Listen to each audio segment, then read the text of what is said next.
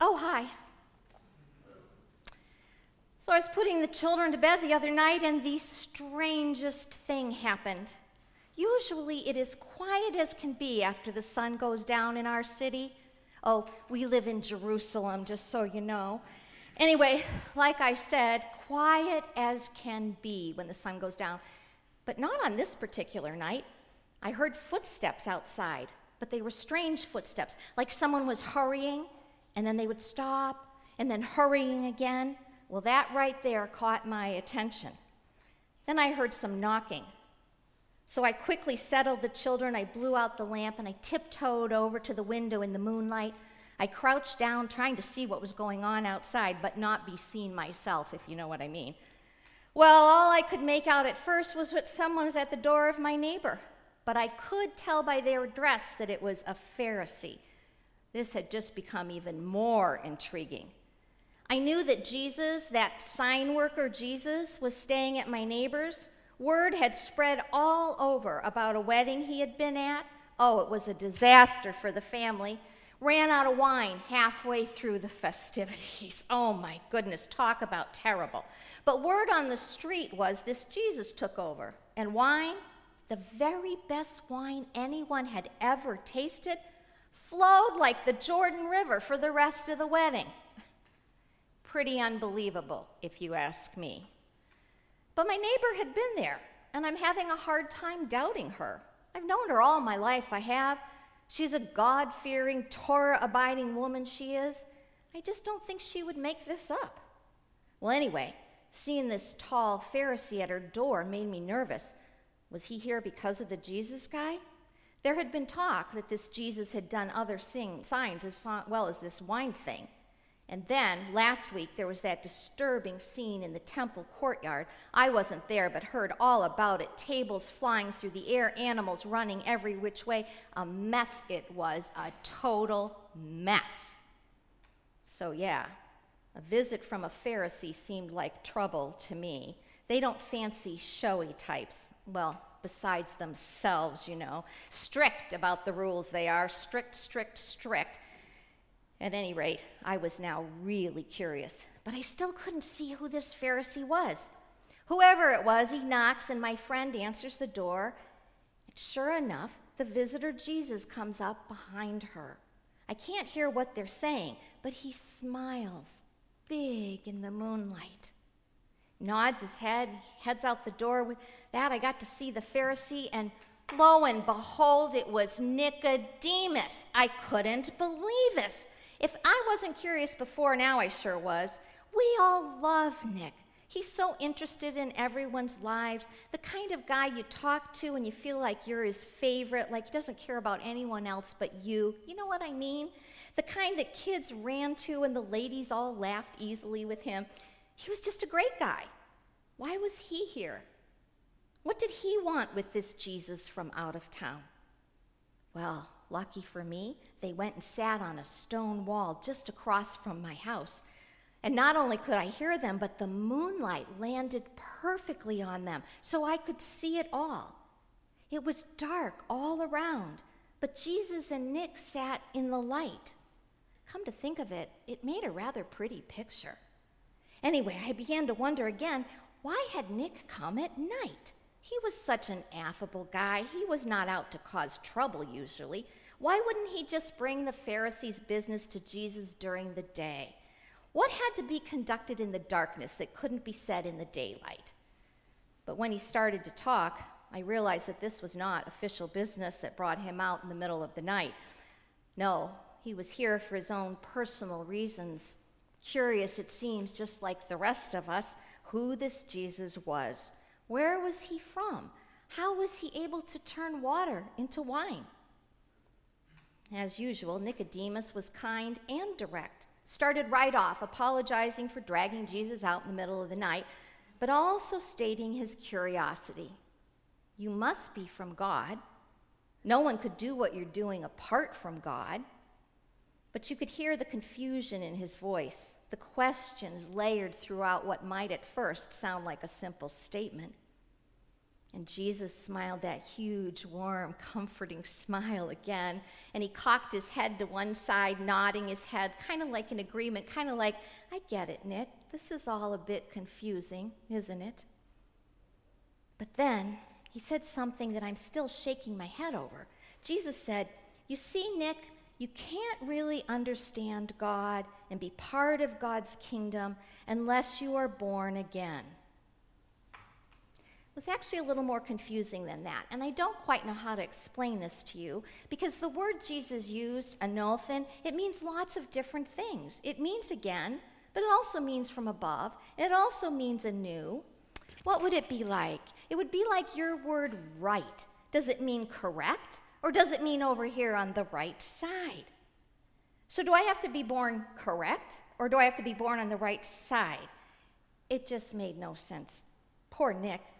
He was as confused as I was, which made me kind of proud of myself, to be honest, because here this hoity toity educated guy was as much in the dark as I was. How in the world can I be born again? Nick asked. I'm an old man already. I heard Jesus chuckle at that. Oh, he knew what he was doing all right, using that confusing word. He knew Nick would only hear it one way born again. Indeed. Jesus kept talking. Now it was about water and wind, or once again, maybe water and spirit, because he was at it again, using a word that had multiple meanings. I don't know if you all have that much trouble as we do with our language, but believe me, it's confusing. Pneuma, the word he used, well, it means wind, it means spirit, it means breath. So I'm thinking, what in the world is he really talking about? What does he really mean? It was all so darn bewildering. And I felt kind of bad for Nicodemus.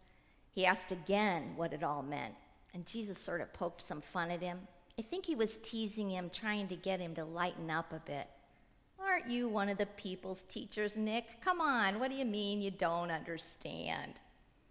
Then he's telling Nicodemus that what is born of the flesh is flesh. Well, yeah, that part I get, right? My darling little children asleep right across the room from me where I'm crouching, you better believe they were born from the flesh. I have the scars to prove it. But he also says, what is born of the Spirit is spirit. What in the world does that mean? Goes on talking about somebody called the Son of Man, and I'm thinking, who the heck is that? The Son of Man. But he says, whoever believes in this Son of Man has a new life, abundant life, full life, eternal life. And then I heard him say something that I will never forget. With unbelievable caring, he looked Nick in the eye and he said, Nick, God loves the world. God cares so much for you and everyone, for the entire world, actually, the whole cosmos, and not just Israel, but the whole world. God loves that much that God sent God's Son to the world. And that Son is me, and I was not sent to condemn any of you. Very far from it. I was sent to love you and to show you how to love and to give you a chance to live in that love. Love that brings salvation and redemption to every situation in your life, Nick. Every situation, even the deepest struggles, the greatest losses, the most painful experiences, Nick, they can be brought into the light and redeemed by this love. And that is why I am here, Nick. And that is why I want a relationship with you, with everyone, so that you can all have all of that. Hmm. Salvation and redemption. And I wondered, from what? Saved from what? Would I be saved from my fears that I walked around with every day? Would I be saved from the competition I always seem to feel? Saved from jealousies? Saved from all those nagging feelings of insecurity? Would I be saved from always feeling like I needed the next newest and greatest oil lamp, or the biggest house on the street, or the new clothes that some of my friends always flaunted? Would I be saved from that distressing, empty feeling inside of me?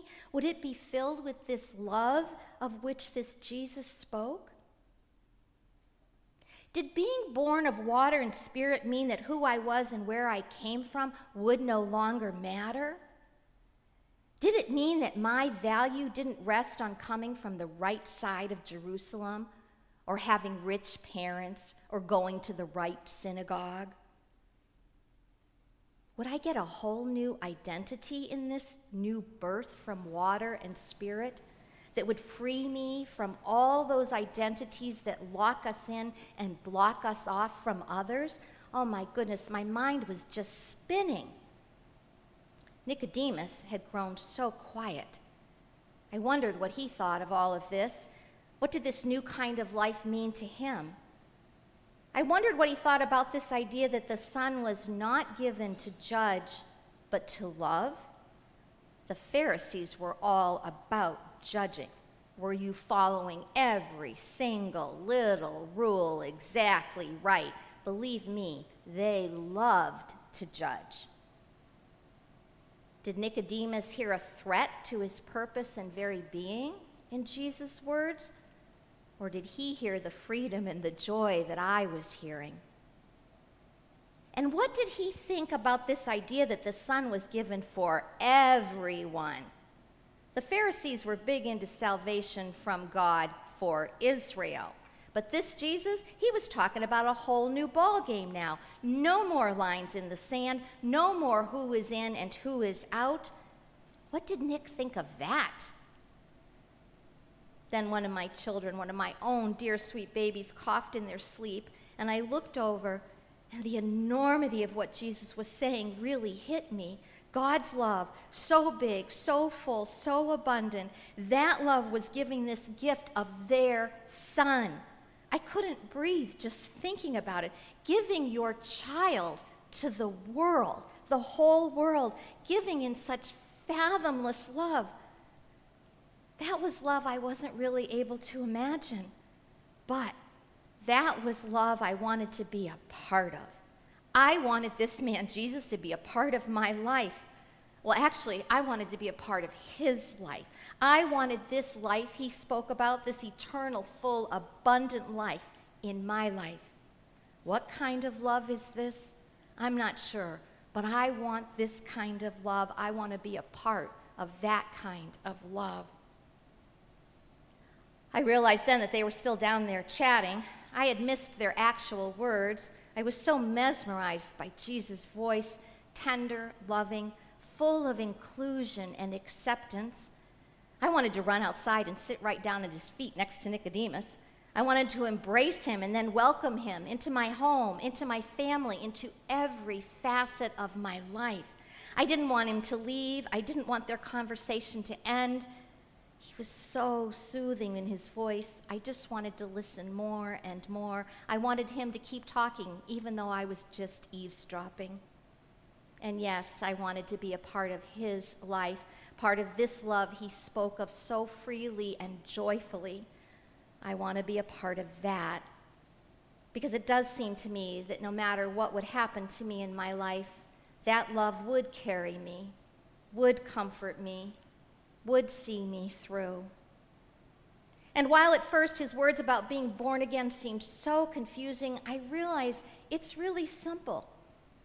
All I had to do was accept this gift, accept this love that God has given through the Son. That's really all we have to do.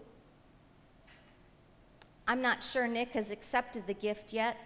He still seems to be walking around in darkness, even in the middle of the day. I suppose he may feel locked into his life, into his role as a Pharisee.